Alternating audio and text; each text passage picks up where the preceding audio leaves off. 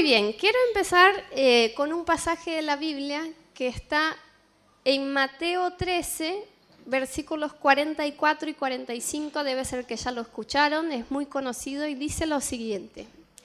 El reino de los cielos es como un tesoro escondido en un campo. Cuando un hombre lo descubrió, lo volvió a esconder y lleno de alegría fue y vendió todo lo que tenía y compró ese campo. Y luego sigue con otra historia y dice, y también se parece el reino de los cielos a un comerciante que andaba buscando perlas finas y cuando encontró una de gran valor fue, vendió todo lo que tenía y la compró. Saben que desde la creación del mundo y de la creación de Adán y Eva, el primer hombre y la primera mujer, desde la creación de la raza humana, Dios está buscando solamente una cosa y es tener comunión con el hombre. Si vos agarrás este libro y tratás de leerlo y estudiarlo, no con tu mentalidad humana, sino a través de lo que Dios te quiere hablar, vas a descubrir que esto se trata de una relación de Dios con el hombre. Vos ves eso en el... Imagínense que Dios creó al hombre y a la mujer. Dios, el creador, el todopoderoso, el rey del universo, Dios que tiene el control de todas las cosas, que no, nunca vamos a llegar a entenderlo en su totalidad porque somos tan más pequeños que Dios. Imagínense que este Dios, al crear al hombre y a la mujer todos los días, al atardecer, iba a estar con ellos y pasar tiempo con ellos. Y caminar con ellos y charlar de cómo fue su día y disfrutar. Imagínense qué cosa tan loca que el creador pasaba tiempo de todos sus días con su creación solo para tener intimidad y comunión con el hombre. Y vos después ves Abraham, ves Moisés, que eran hombres que tenían una relación con Dios cara a cara, que podían subir la montaña y, no morirse en la presencia de Dios porque tenían tamaña intimidad y pasaban tiempo con Dios y lo conocían, que ellos disfrutaban de esa misma relación aún después del pecado, aún después de que nosotros caemos en pecado, vemos hombres y mujeres que Dios siguió levantando para estar con Él, para estar en su presencia, y de eso se trata esta palabra. Pero lo que pasa es que la mayoría, no sé por qué, pero la mayoría de nosotros, aun cuando conocemos a Dios, la Biblia, la iglesia y cuando tenemos un encuentro con Jesús, no llegamos a ver que el tesoro de esta vida es la presencia de Jesús, es pasar tiempo con Él. Y para mí me encantan estos dos versículos, yo los estoy estudiando hace días porque dice que el reino de los cielos, o sea, el reino de Dios, las leyes de Dios, la mentalidad de Dios, la naturaleza de Dios se parece a, y Dios trata de traernos una historia que podamos entender, dice, se parece a un hombre que descubrió un tesoro en un campo. Cuando descubrió ese tesoro, lo volvió a esconder y con todo lo que tenía, toda la plata que tenía, las ropas, los bienes, todo lo vendió para poder tener este campo porque se dio cuenta que lo importante no era el campo en sí, sino el que estaba escondido en el campo. Nosotros haríamos lo mismo. Si estamos caminando por ahí y descubrimos que hay un pedacito de tierra, que ahí abajo hay toneladas de oro y que ese pedacito de tierra cuesta 10 mil pesos, vendemos lo que sea para comprar esto porque sabemos que tiene más valor lo que está ahí que esta tierra en sí. ¿Se entiende? Y dice la Biblia que el reino de los cielos es parecido a una persona que descubrió un tesoro. Y cuando descubrió ese tesoro, largó mano de todo lo que tenía y fue y compró este campo. Y lamentablemente una minoría de nosotros descubre que el tesoro de esta vida es estar con Jesús es su presencia. Esa vida, chicos, tiene muchas cosas para entretenernos, tiene muchas cosas para distraernos, tiene carreras, estudios, gente, amigos, familias, sueños, viajes, redes sociales, Instagram, la vida de los demás que miramos y decimos un día voy a ser como ellos. Y estamos buscando miles de cosas que nos, nos están distrayendo y nos están fascinando. Pero dice la Biblia que el reino de los cielos es como alguien que pudo descubrir que lo que realmente es importante y tiene valor en esta vida es estar con Jesús, es su presencia, es pasar tiempo con Él y es tener intimidad con Él. Y lamentablemente una minoría se da cuenta de esto. Nosotros estamos en esta vida y miramos porque esa historia dice que el, el tesoro que este hombre encontró en este campo tenía mucho más valor que el campo en sí. Por ahí pagó, no sé, 20 mil pesos en el campo y tenía un millón de dólares escondido en un tesoro. Y esa es la comparación de lo que tiene esta vida para ofrecernos con relación a la presencia de Dios.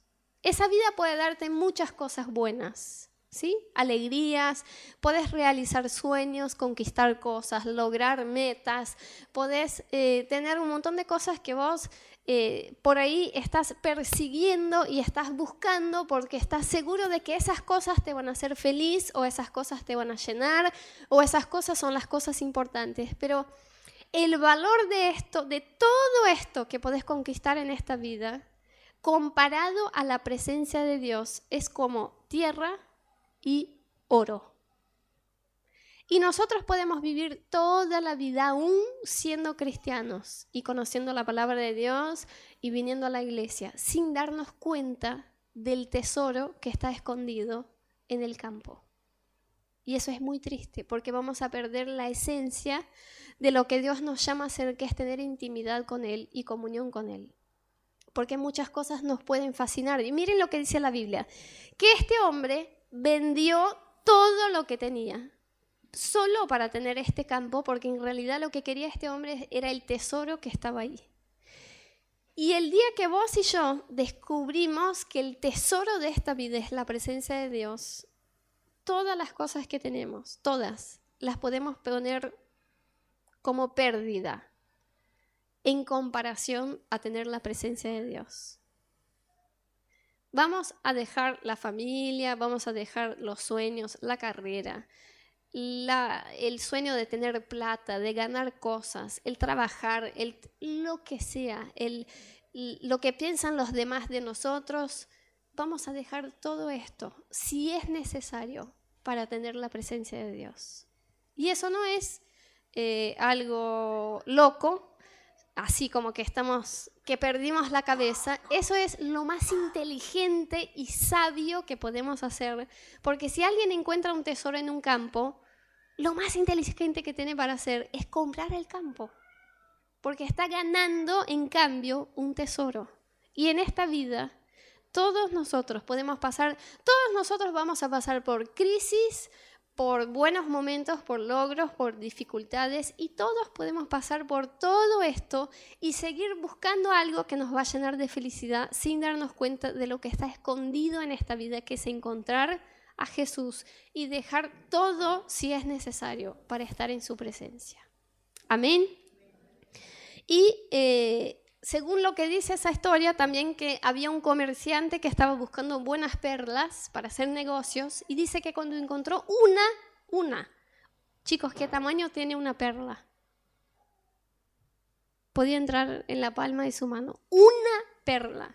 Dice que vendió todo lo que tenía todo lo que tenía, vendió autos, casas, junto plata, lo que fuera para tener una perlita, porque era de mucho valor.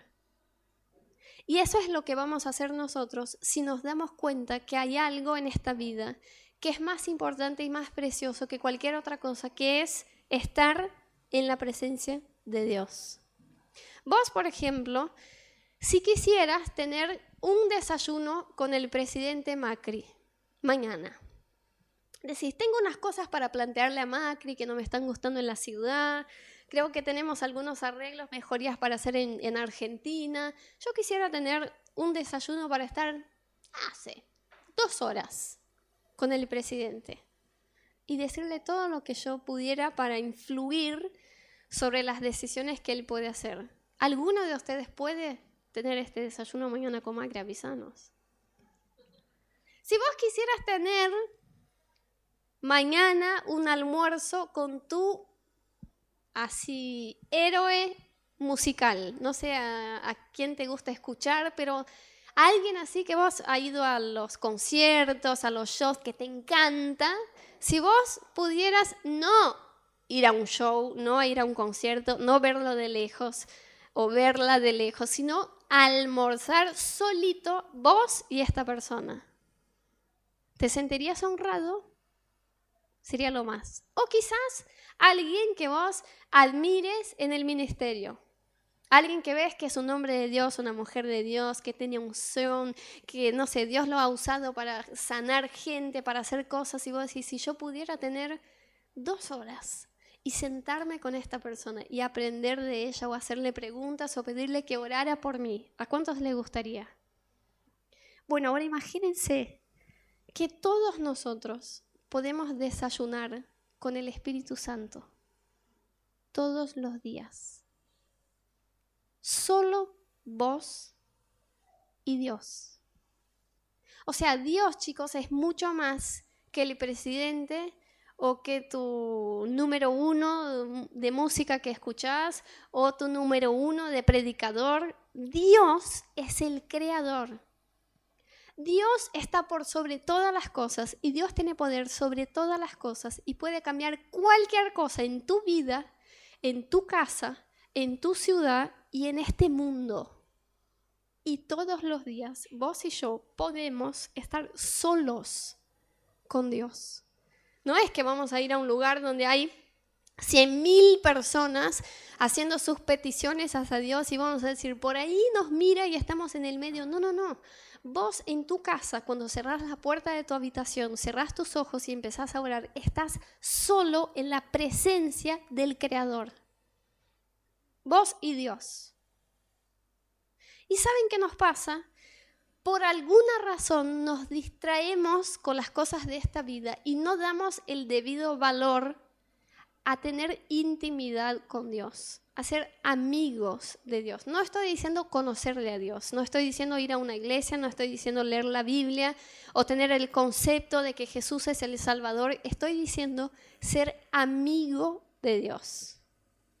Porque vos podés, eh, por ahí en algún día de tu vida, estar en persona con Justin Bieber. No sé si alguno escucha a Justin Bieber. Pero bueno, es el más famoso del mundo. Entonces, imagínense, vos podrías estar ahí un día y decir, wow, estuve en una reunión que habían solo dos personas, yo y Justin Bieber. Eso sería genial, pero sos un desconocido para él. Sería una experiencia que ibas a llevar de tu vida, sacarle una foto, obvio, subir a tu Instagram, obvio. Y se fue. Y él nunca más se va a recordar de vos. Ahora, imagínense que vos puedas ser la persona que todos los días eh, cena en la casa de Justin Bieber, en pijamas. Eso es otro tipo de intimidad. Eso habrán dos, tres personas en el mundo que lo hacen. Bueno, vos podés ser un conocido de Dios que viene cada tanto a una iglesia o que lee cada tanto este libro o que se enteró alguna vez de lo que Dios hizo por tu vida que llevas esa experiencia como para contarle, no, yo soy una persona recreyente. Ah, sí, sí, en 1998 yo entré a una iglesia y sentí la presencia de Dios. Y está bien, es lindo, pero es distinto a que vos seas amigo de Dios, a que vos desayunes con Él todos los días, a que vos estés en su presencia todos los días, a que vos le hables y le escuches. Que Dios te hable no solamente cosas que quiere hablarte de tu vida, pero que Dios te hable cosas que están en su corazón. Imagínense, o sea, traten de entender lo que les, les estoy diciendo. El creador del universo Dios Todopoderoso puede hablarte cosas que están en su corazón, para el mundo, para la gente. Imagínense la amistad que uno puede tener con Dios a punto de escucharlo hablar de las cosas que están en su corazón. Señor, ¿cómo te sentís hoy? Y que Dios te diga. Chicos, no hay nada en este mundo que se pueda comparar a esto. Pero esto es un tesoro, no está a la vista, no es algo que todos pueden ver. Es más, Satanás siempre está tratando de poner cosas adelante de tus ojos para que vos no te asombres con la presencia de Dios. No, busca ganar plata, busca trabajar, busca tener, amigos, busca ir al gimnasio, estar con un lindo cuerpo, busca estar más lindo, busca un novio, busca una novia, cualquier cosa, pero no busques la presencia de Dios. Entonces es una lucha constante de cosas que se presentan a nosotros para que nosotros nos olvidemos de que todos los días somos invitados a la presencia de Dios. Y no para decir, Señor Todopoderoso, Rey del universo. Acá, no, como amigos, como amigos. Jesús, hoy estoy frustrado, estoy enojado, estoy cansado, quiero hablarte de esto, esto está en mi corazón. Este nivel de amistad sos invitado a tener con Dios. Y esto es el tesoro de esta vida. Y me me da miedo que podamos pasar por esta vida sin darnos cuenta de esto. Inclusive distraéndonos con hacer buenas cosas, con el ministerio, con la iglesia. Señor, me encantaría estar en tu presencia, pero tengo que ir a la iglesia, tengo que preparar un mensaje, tengo que ver qué vamos a hacer con la acción social, tengo que ir a distribuir ropa a la gente de la villa, tengo que... Y bueno, Dios, vos entendés, todas esas cosas son muy buenas y vos me las mandaste a hacer. Es muy bueno que lo hagas y Dios tiene un llamado para tu vida, pero si lo haces sin estar en la presencia de Dios, has perdido el tesoro estás tirando tu vida a la basura. Pero estoy haciendo cosas buenas, Anita, pero estás perdiendo el tesoro. Dios no nos llamó a hacer cosas antes de que estar con Él. El hacer cosas debería ser una consecuencia de estar en la presencia de Dios. Porque obvio, si vos estás constantemente en la presencia de Dios, Dios emparte su corazón con tu corazón y eso te hace hacer cosas por los demás. Pero si esas cosas se vuelven tan importantes en tu vida que dejas de estar en la presencia de Dios, perdiste el tesoro. Y este es mi miedo. Todos los días yo charlo con Rodo y digo, me encanta hacer iglesia, amor sin límites, que Dios nos trajo de otro país, que Dios está salvando gente, familias, que estoy viendo milagros, me encanta todo esto, pero no puedo perder el enfoque de que el tesoro de esta vida, o sea que todo lo que estamos haciendo no tiene valor si yo no estoy en la presencia de Dios. Y que en realidad lo que estamos haciendo es menospreciando a la presencia de alguien tan importante como el Dios creador para buscar otras cosas. Por eso dice la Biblia, el reino de los cielos se parece a alguien que pudo encontrar un tesoro en el campo. Porque la verdad, yo les digo, y con mucha tristeza, muchos, muchos no van a encontrar ese tesoro. Van a seguir creyendo que trabajar, que estudiar, que la carrera, que los amigos, que el gimnasio, que las redes sociales, que todo esto es más importante que estar en la presencia de Dios. Y yo no quiero esto para mí y no quiero esto para nosotros. Saben que cuando eh, yo estudié medicina, cuando ingresé a la Facultad de Medicina en Brasil, eh, allá se tiene que rendir un examen como si fuera un examen de ingreso, que es muy difícil ingresar. A veces estamos dos, tres, cuatro años para ingresar a la Facultad de Medicina. Entonces, cuando yo ingresé a la Facultad de Medicina y vi que mi nombre salió ahí, la primera cosa que me cruzó por la cabeza fue cómo mis papás van a pagar la universidad, porque era una universidad privada. Hace 10 años que me recibí, no era tan caro como hoy, pero en ese momento para mis papás era caro. Y entonces fue como me quedé contenta y preocupada. Y lo primero que dije a mi papá es, no, no, no hace falta que yo, aunque haya aprobado el examen, no hace falta que yo haga esta universidad porque no sé cómo vamos a hacer para... Y mi papá dijo, vos tenés que preocuparte con una cosa, aprobar. ¿Cómo vamos a pagarla? Vamos a preocuparnos eh, tu mamá y yo. Y mi papá fue a, la universidad y planteó que ellos me dieran como una beca. Y me dieron, al final de tres meses estudiando en esa universidad, me dieron una beca del 50%. Y yo estudié hasta el final de la universidad con esta beca. No podía eh, reprobar ningún final. O sea, yo tenía que siempre aprobar los parciales porque si yo reprobaba perdía la beca. Entonces mi función era estudiar, estudiar, estudiar. Y con esta beca cursé toda la universidad. Pero aún estos 50% eran mucho para, era mucho para mis papás. Porque éramos tres en mi casa y los tres íbamos a la universidad privada y mis papás hacían el baile del milagro de la multiplicación para poder abonar la universidad a los tres.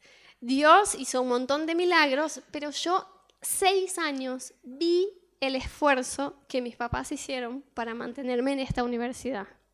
Cada mes yo me daba cuenta de que ellos estaban haciendo lo imposible como para que yo siguiera ahí estudiando. Y yo vi eso. Entonces, para mí, cada semestre que yo iba a estudiar y rendir un examen, yo valoraba el estar en esta universidad de una manera distinta porque había entendido el precio que eso costaba a mis papás. ¿Sí? Y cuando me recibí más, eh, allá en Brasil se hace una re fiesta cuando se recibe de, de, graduación y una de las cosas que se hace es un homenaje a los padres, ¿no? Y cuando fue, yo no hice, yo hice el homenaje a Dios en mi graduación, pero cuando fue la persona a hablar de los papás, yo lloraba, pero lloraba como una niña. Y después nos dicen que se levanten los padres y que vayamos a saludarlos. Y yo fui, o sea, hecha pelota, cualquier cosa, porque estaba así, porque yo seis años vi el esfuerzo que mis papás hicieron para que yo pudiera ese día recibirme de médica. Y quizás una de las cosas que nos ayuden a entender el valor que tiene la presencia de Dios para nosotros es saber cuál es el precio, cuál fue el precio pagado para que vos y yo hoy pudiéramos tener acceso a la presencia de Dios.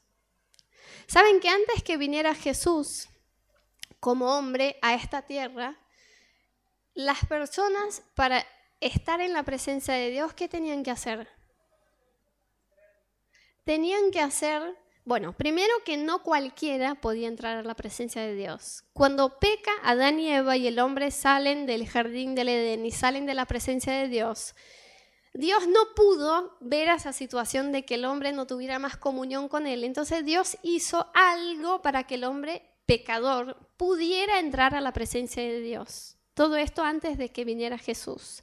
Y lo que Dios hizo fue que Él estableció que una persona que se iba a santificar y hacer todo un ritual de santificación que era el sacerdote, solo esta persona iba a estar apta para entrar a la presencia de Dios en el tabernáculo y a un lugar específico que era el lugar santísimo y ahí esta persona, nadie más, podía interceder ante Dios por todo el pueblo, por toda la iglesia. Entonces, como si acá tuviéramos solamente una persona que es pecador como todos nosotros, pero que va a hacer un ritual que simbolizaba la sangre de Jesús purificándonos de nuestros pecados. Y solo esta persona, una vez al año, va a entrar al santuario, al lugar santísimo, va a ofrecer un sacrificio, un sacrificio vivo, un animal, para que esa persona pudiera tener una comunicación con Dios e interceder por todos nosotros.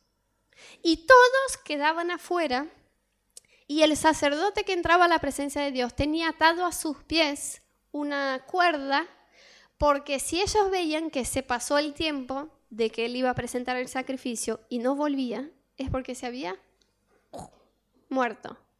Tan fuerte era la presencia de Dios adentro del santuario que si esa persona no estuviera preparada para entrar ahí, se podía morir literalmente por la presencia de Dios.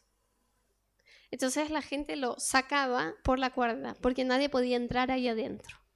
Y esto fueron años, generaciones y generaciones ofreciendo sacrificios y teniendo que tener este intermediario para entrar a la presencia de Dios. Hasta que Dios hace que envía a su Hijo Jesús como el sumo sacerdote, o sea, el sacerdote de los sacerdotes suficiente de una vez por todas para que Él muriera por tus pecados y por mis pecados, aunque nosotros ni siquiera habíamos nacido todavía. Dice la Biblia que antes que nosotros naciéramos y antes que nosotros nos enteráramos del amor de Dios por nosotros, Él ya había enviado a su Hijo para morir en la cruz por nuestros pecados. Y dice la Biblia que todo, todo el que confiese el nombre de Jesús como su Señor y su Salvador va a ser salvo.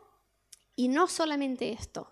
Cuando Jesús, en el instante que Jesús murió en la cruz, dice la Biblia que la cortina del templo se dividió.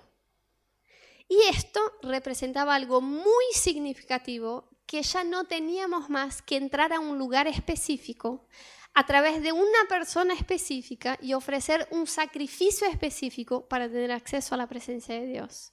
Que a partir de este día en que Jesús murió en la cruz y al tercer día resucitó, todo hombre, toda mujer, toda persona que simplemente cierre sus ojos y le hable a Dios, está en su presencia. No hay más sacrificio, no hay más sacerdote, no hay, no hay más santuario, tabernáculo. Tenemos en nuestras casas una habitación de Dios. Tenemos en nuestros corazones una habitación de Dios. ¿Y qué hacemos? El gimnasio, el Instagram, el trabajo, no porque este año me recibo, no porque este año me caso, no porque tengo que juntar plata, no porque tengo que hacer buenas cosas, no porque el ministerio, no porque estoy lleno de cosas. Y yo veo que es más o menos como uno cuando pasa a vivir en la playa y piensa que va a tener la playa todos los días. Nosotros que no vivimos en la playa, que no vivimos en una ciudad de playa, si vemos una foto de alguien que tiene una casa que cuando abre la puerta está ahí la playa, pero una linda playa con la arena blanquita. Y decimos, ay, si yo viviera en la playa, seguro, seguro, iba a la playa todos los días. Seguro. Iba a volver del trabajo a la playa. Bueno, yo pensaba lo mismo. Hasta que me mudé a Río, en Brasil. Y vivía a dos cuadras de la playa en Baja de Chuchuca, que es una linda playa y eso duró 15 días. Y después yo pensaba, total, si tengo la playa todos los días, voy mañana. Y en este mañana se me presentaban cosas y yo decía, pero yo vivo en la playa, o sea, puedo ir mañana. Y llegaba el mañana y yo decía, el sábado, el domingo. Y cuando yo vivía en Río hacía seis meses, yo me quedé dos, tres meses sin ir a la playa. ¿Y saben por qué? Porque pierde el valor para nosotros algo que pensamos que vamos a tener siempre y que el momento que se nos ocurra podemos ir y hacer lo que querramos. Entonces decimos, sí, total, yo puedo hablar con Dios cuando quiera. Si mañana Él va a estar ahí. Hoy no me alcanzó a hacer el devocional, hoy no me alcanzó a desayunar con el Espíritu Santo, no le hablé, pero total, mañana está. Y mañana está, y el sábado está, y el domingo de última está en la iglesia. Cuando voy levanto las manos y adoro con la iglesia. De última, si no me alcanza a hacer el devocional en la semana, de última. No que ese sea mi objetivo, pero de última lo encuentro en la iglesia.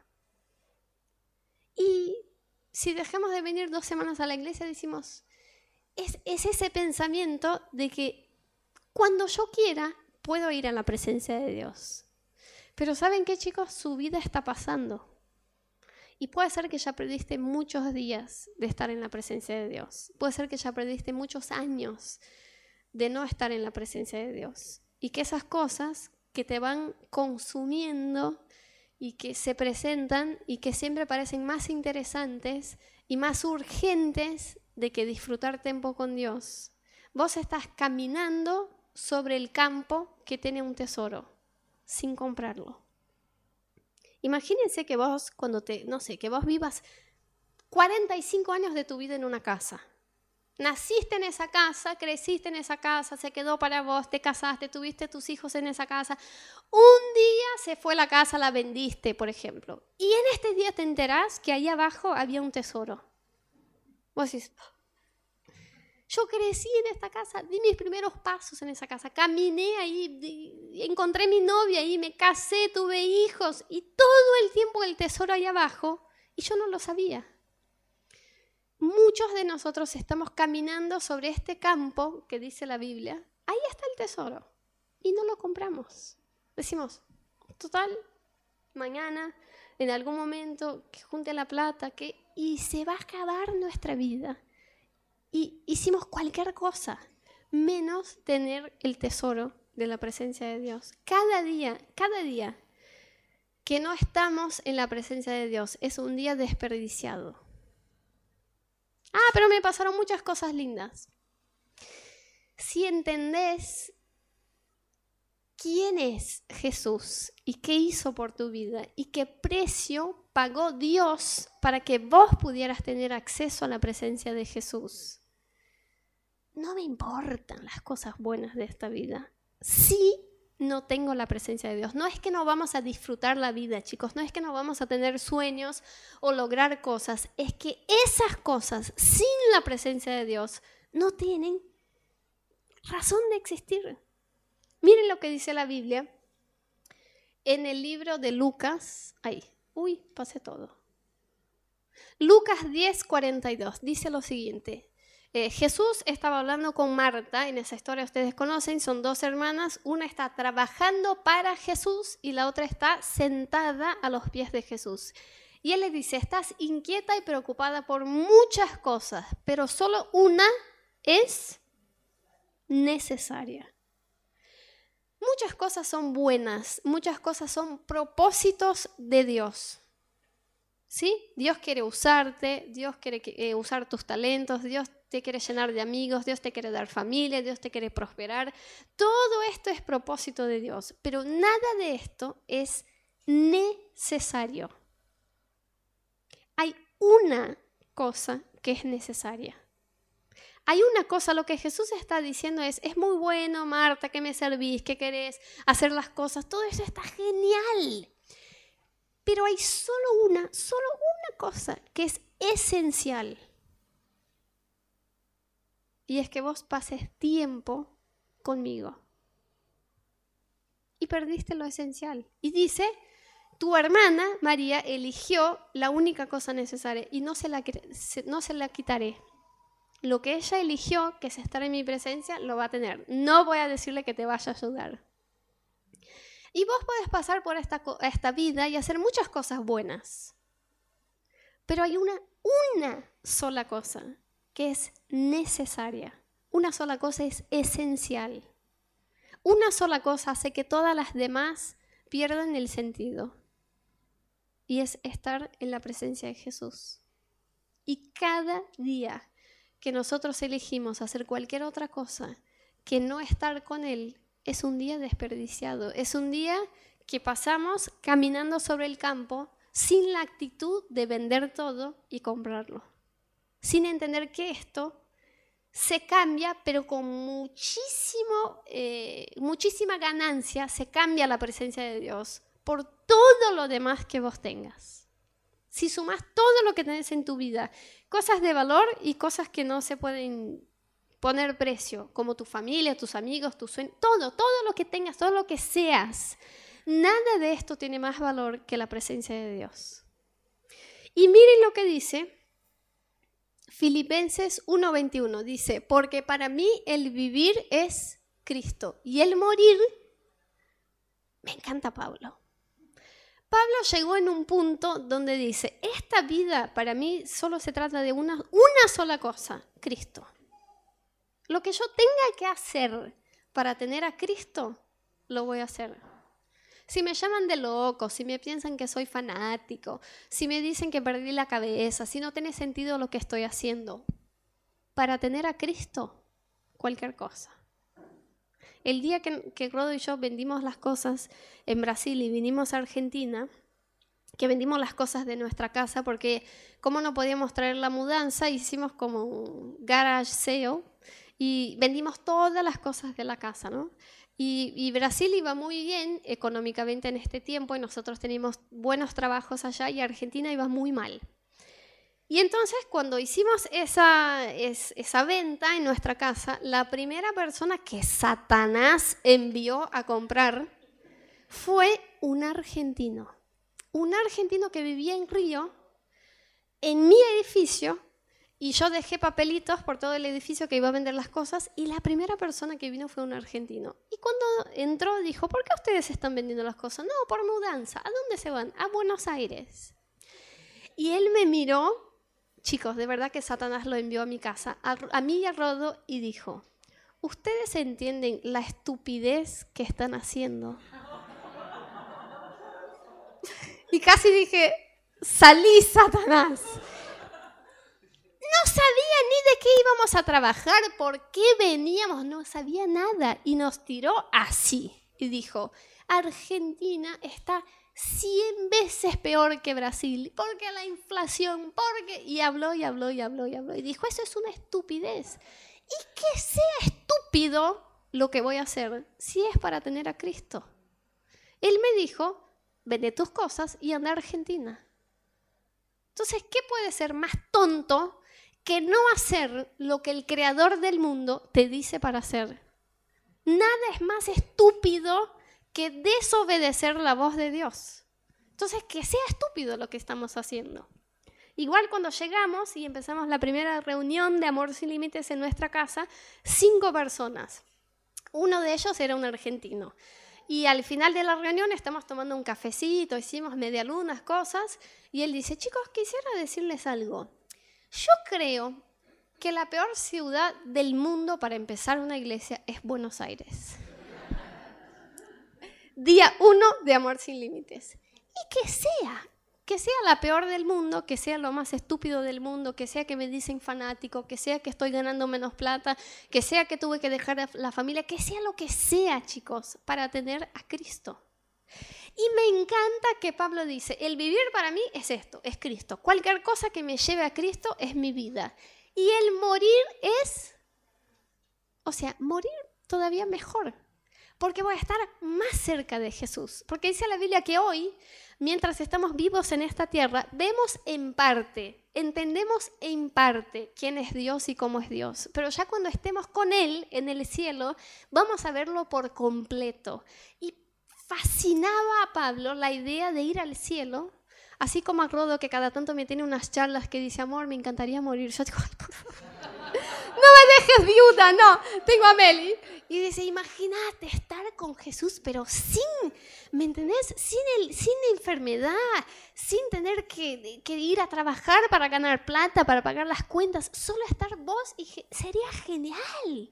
Y yo digo, la verdad, acá les digo una cosa, yo siempre digo esto, teníamos que festejar los funerales de cristianos, porque por fin lograron lo que todos queremos, estar en la presencia de Dios. Yo digo, lloramos mal porque somos egoístas, porque para esta persona es lo mejor que lo podría haber pasado. Y Pablo decía, a mí me encantaría morir, pero no puedo porque la iglesia me necesita todavía, estoy ayudando a ustedes, pero el día que me vaya, ganancia contento, porque voy a tener el tesoro por fin, sin las adversidades, las luchas de, este mundo.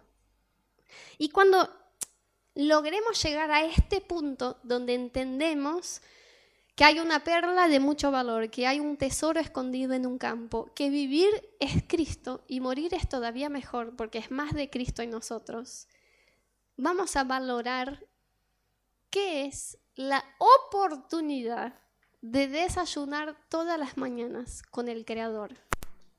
Puedes almorzar también, puedes cenar, puedes tener una merienda, pero diga desayunar porque es más lindo empezar el día hablando con Dios.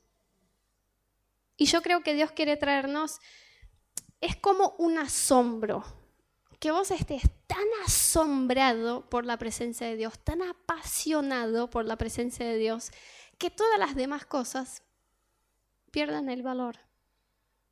Nada más va a tener tanta importancia como estar en la presencia de Dios. Y no es que vas a ir a orar con un listado de peticiones, bueno, la presencia de Dios es lo más importante, vida devocional. Señor, aumentar el sueldo, un mejor trabajo, cambia a mis compañeros que son muy aburridos, cambia a mi jefe que es muy malo, eh, hacer crecer la iglesia, ayúdame en el ministerio, a una novia, un novio o cambiar a mi marido, mi esposa que sea más flaco. No, no es de esto que estoy hablando. Vos vas a entrar en la presencia de Dios para estar con Él. Yo a veces tengo un montón de cosas por orar por ustedes. Los tengo por nombre, ¿no? Y tengo que orar por esto, por otro, que el otro necesita trabajo y este tengo. Y a veces entro en la presencia de Dios. Y Él viene. Y cuando Él viene, no quiero hablar de ustedes, no quiero hablar del trabajo, de la plata, yo quiero estar con Él y estoy llorando y estoy adorando, me siento al piano o pongo una canción y estoy, y a veces salgo de este tiempo y digo, no oré por ninguna de las cosas que tenía, estuve más de una hora en la presencia de Dios, pero ¿qué me importa perder las cosas si lo tengo a Él? Si tengo a su presencia y lo, lo estaba sintiendo y me estaba hablando. Eso es un asombro. Y es un asombro que te lleva a entender que esta perlita vale todo lo que vos tenés en tu vida. Y esas distracciones empiezan a perder valor porque vos querés estar con él. ¿Saben que hay un pastor que se llama Francis Chan? No sé si conocen es un pastor yankee y este pastor hoy tiene 60 años de edad, me encanta escuchar sus prédicas y él hace más o menos 10 años, no sé si estaré mintiendo, pero cerca de esto, tenía una iglesia en Estados Unidos de 40.000 personas. Era una iglesia muy conocida, una iglesia muy grande en San Francisco. Eh, era una iglesia eh, que tenía mucha influencia sobre el país. Él era invitado a congresos, pero todo el tiempo a congresos grandes que uno dice van a estar, no sé, Bill Johnson, van a estar Rick Warren, ¿viste? Va a hacer la alabanza Hilson. Esos congresos re grandes, él siempre era invitado, escribió más de ocho libros, un montón de bestsellers. Era un tipo, así que si uno mirara, decía, es el éxito del ministerio. Porque él empezó esa iglesia que llegó a tener 40.000 personas, él arrancó esta iglesia chiquita, y creció y el ministerio un éxito y escribiendo libros y yendo a congresos. Y un día este pastor llega delante de la congregación de la iglesia y dice, yo estoy entregando eh, esta iglesia a otro pastor del equipo, estoy entregando el, ministerio de, estar a cargo de, esta iglesia.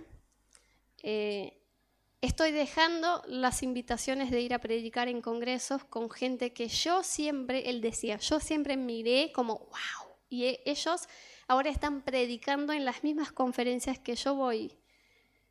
Estoy dejando todo esto porque en los últimos años sentí que quizás esas cosas me están desenfocando de lo más importante, que es la presencia de Jesús y eso me da miedo. Me da miedo el admirarme tanto del ministerio, de las invitaciones, del poder de Dios, de la conversión. Tenían un edificio gigante y decía que eso haya crecido tanto, me da miedo que si yo sigo en este camino, voy a perder lo esencial que es la presencia de Dios. Entonces estoy cambiando todo esto para estar con Él. Y este pastor sigue siendo un pastor. Abrió muchas otras iglesias, pero todas chiquitas, que son iglesias en casas. Él empieza como si fuera un GDO, pero en una casa.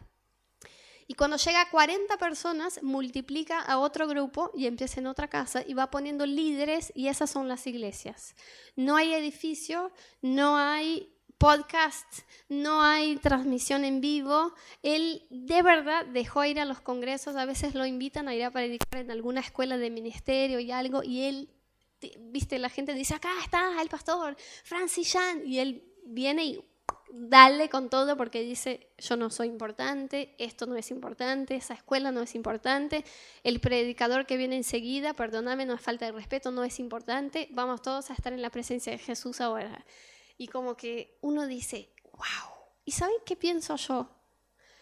Yo no quiero tener que llegar a este punto para darme cuenta de que yo perdí lo más importante.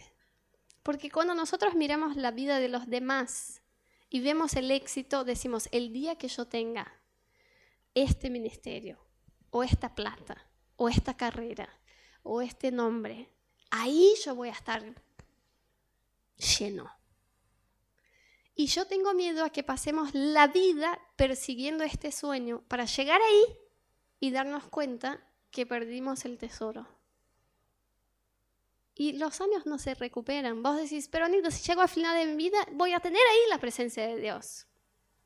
Y vas a haber desperdiciado toda una vida sin la presencia de Dios. Y por último, para que cerremos, viste que eh, hay un versículo en la Biblia que dice que en, en, el día del juicio, o sea, cuando vuelva Jesús a esta tierra y nosotros nos presentemos a Él, muchas personas le van a decir, Señor, pero en tu nombre yo sané a enfermos, en tu nombre prediqué el Evangelio, en tu nombre hice un montón de cosas, déjame entrar. ¿Y qué dice la Biblia que Dios va a decir a esas personas?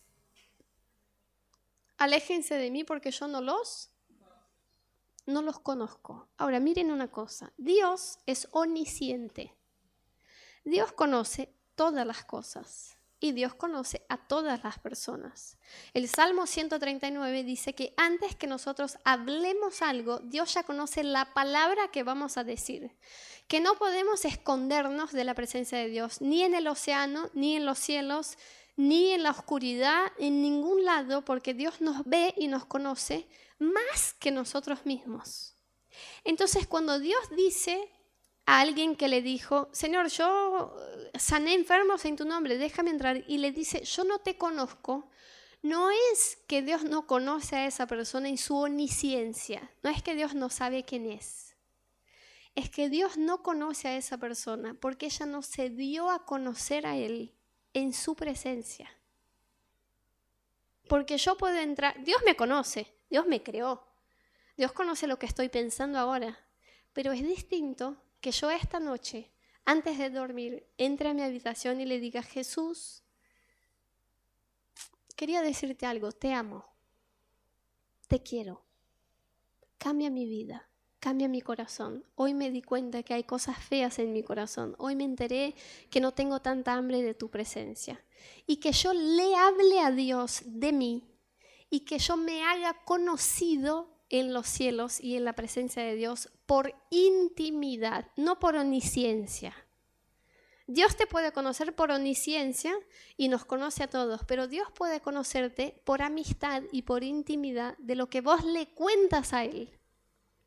Y yo entiendo este pasaje de la Biblia, que Dios va a decir, ustedes que hicieron muchas cosas en mi nombre, pero no tenían intimidad, no entran, no los conozco.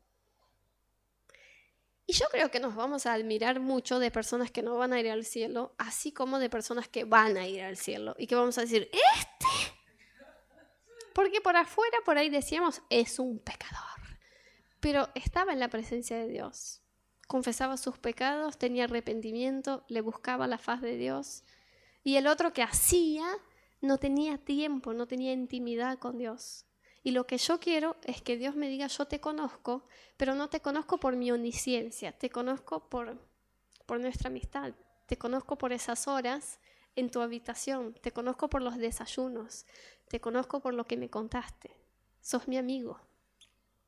Ese es el nivel de intimidad que yo quiero tener con Cristo y que sé que Dios quiere tener con cada uno de nosotros. Yo creo que Dios nos está llamando a una relación de más intimidad con Él. No importa el nivel de intimidad que tengas hoy con Dios, yo creo que Dios te está llamando a entender el valor y enfocarte en la presencia de Dios sobre todas las cosas. Recordarte del precio que le costó a Dios que hoy vos pudieras tener acceso a la presencia de Jesús, que hoy vos tuvieras al Espíritu Santo habitando en tu corazón. No es que estás cerca, está en vos. Y que todas las cosas dejen de ser tan importantes y que no perdamos el esencial que es la presencia de Dios. Yo quiero pedirle a Uli si puede pasar eh, al teclado. Quiero invitarte a que cierres tus ojos ahí en tu lugar. Vamos a tomar unos minutitos para orar, ya estamos terminando.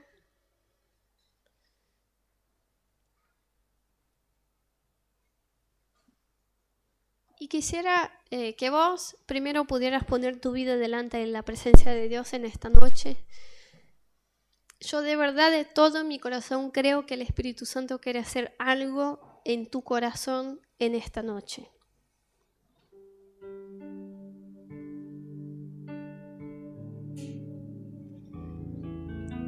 Hay un solo lugar de este mundo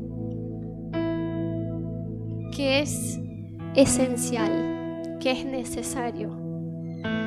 Y este lugar es a los pies de Jesús. Y esta noche yo creo que el Espíritu Santo quiere asombrarte con su presencia. Pero asombrarte tanto que todas esas cosas que estás buscando van a quedar tan pequeñas cerca de lo que es estar en la presencia de Jesús. Que aún las cosas que estás buscando en tu ministerio, en el servirle a Dios o en hacer cosas, van a ser tan pequeñas si las comparas a estar en la presencia de Dios. Y vamos a dejar de menospreciar el sacrificio que Dios hizo al enviar a su Hijo Jesús para que pudiéramos estar en su presencia. Vamos a dejar de menospreciar este tiempo en la presencia de Dios. Quizás el sueño nos saque de la presencia de Dios. El sueño. O sea que estamos cansados. No es ni siquiera que tenemos algo importante. Pero lo tenemos como algo tan cotidiano que preferimos dormir que estar en la presencia de Dios. Y esta noche yo creo que hay una invitación del Espíritu Santo a un lugar de intimidad.